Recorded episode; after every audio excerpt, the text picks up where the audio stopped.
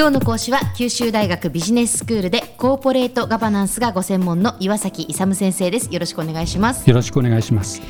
えー、先生は京セラの経営哲学から見た7つの習慣というテーマでお話をしてくださっています。この7つの習慣というのはスティーブン・コビーというアメリカ人が書いた7つの習慣という、まあ、本なんですが、まあ、その中のその、まあ、西洋的な思想ではあるんですがそれが非常にその東洋的な思想と、まあ、近いものが、共通部分がある、そねはい、そしてその京セラの経営哲学と非常に近い内容であるっていうことでお話をしていただいております、はい、今日はその中でどういうお話でしょうか、えっとまあ、前回の続きなんですけども、ええ。えー、ビジネスとか人生において成功とかですね幸福を得たければあの順序とプロセスを踏まなければいけないというのが今回のお話なんですよね。順序とプロセスを踏む、はい、まあ、当然のことといえば当然のことのようですがこれを掘り下げていくと非常に深いということですよね。そうです。ね。えっと、まずですね、人間の自立の状態をプロセスで見ていくと、はい、赤ちゃんの時は依存してますよねお母さんに。そうですね、ね、だんだんこうえー、成長して自立していきますよね、えーはい、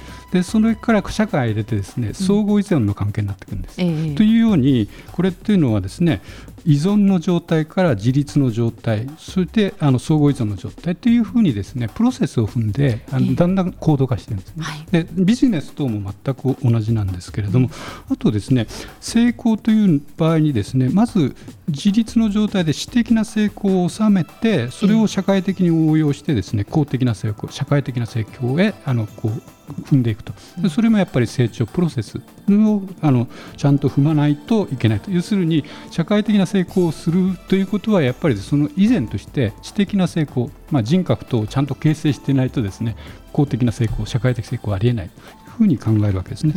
うん、えというように、まあ、全てのことについてですねあの順序とプロセスがありますよと考えるわけですね。えー、でその場合ですねそのじゃあ公的な成私的および公的な成功をするためには何が一番必要なのかということなんですけれども、はい、ここではあの、えーとですね、7つの習慣 ということなんでその習慣をちょっとあのテーマとしてやるとですね、まあ、こういうことが言われるんですね。これ思いをまいてあの行動を刈り取る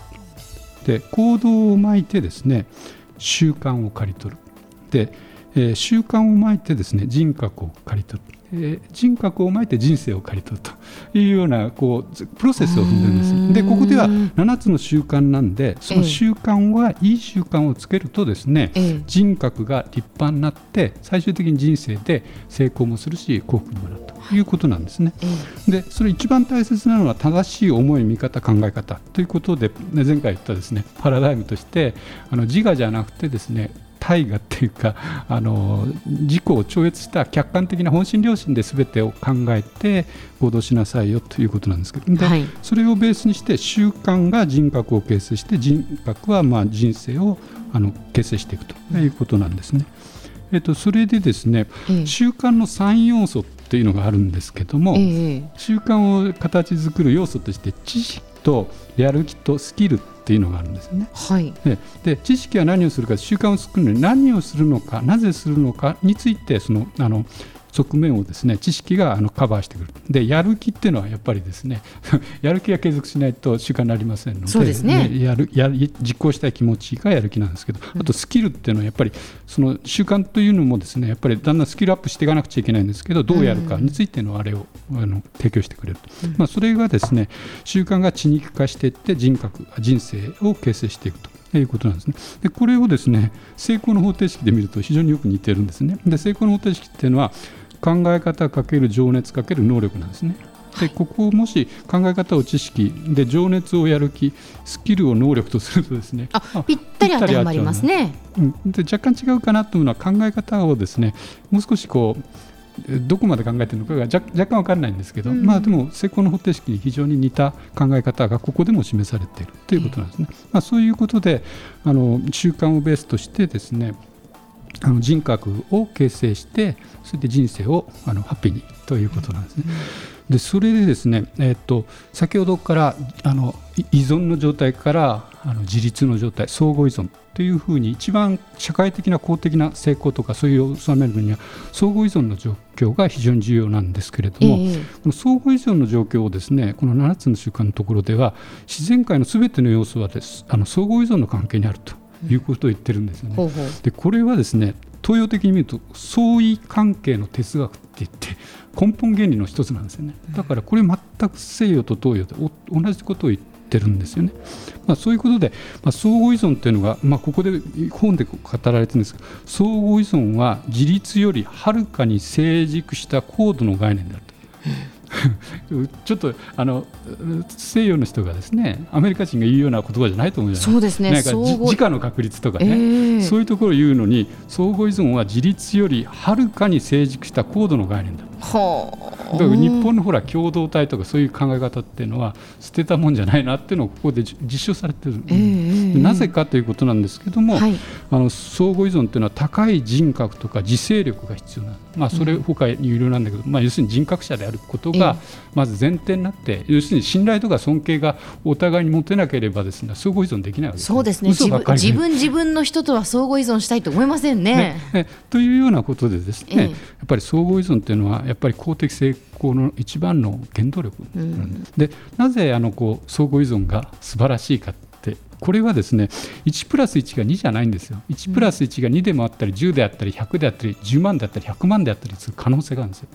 だから相互にあのお互いにいいとこ取りをすると相乗効果でわけのわからない素晴らしい結果が出る可能性があるんですよ。一人でやるんじゃなくて、はい。まあ、そのためにっていうことなんですね。ええでは今日のまとめをお願いします。えっ、とあのビジネスとかあの人生において成功あの幸福を得たければですね順序とプロセスを踏まなくちゃいけないと。で順序としては依存自立相互依存私的な成功から公的な成功でやっぱり思いを行動に表し行動を習慣として習慣を人格としてあの人生を歩んでいくとということで一番最高のレベルというのは相互依存関係だということなんですね。でそれでお互いにですねシナジーを100%以上発揮してですね良いあの社会的成功と人間関係あるいは自分のハピネスを追求しようということですね。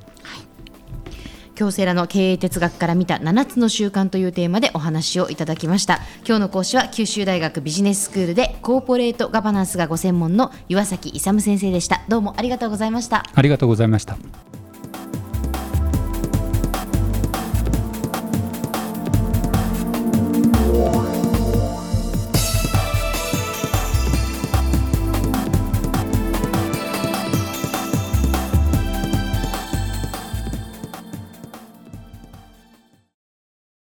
ゾクゾクグイグイメラメラつながる。ゾワゾワ。ハラハラ。メキメキ。つながる。ズキズキ。モワモワホカホカつながる。キリキリ。ザワザワ。キュンキュン。ガンガン。ワクワク。ウズウズドキドキ。ルンルン。バクバク。九州人のいろんな気持ちつなげます。九州から輝こう。キラキラつながる。 QTnet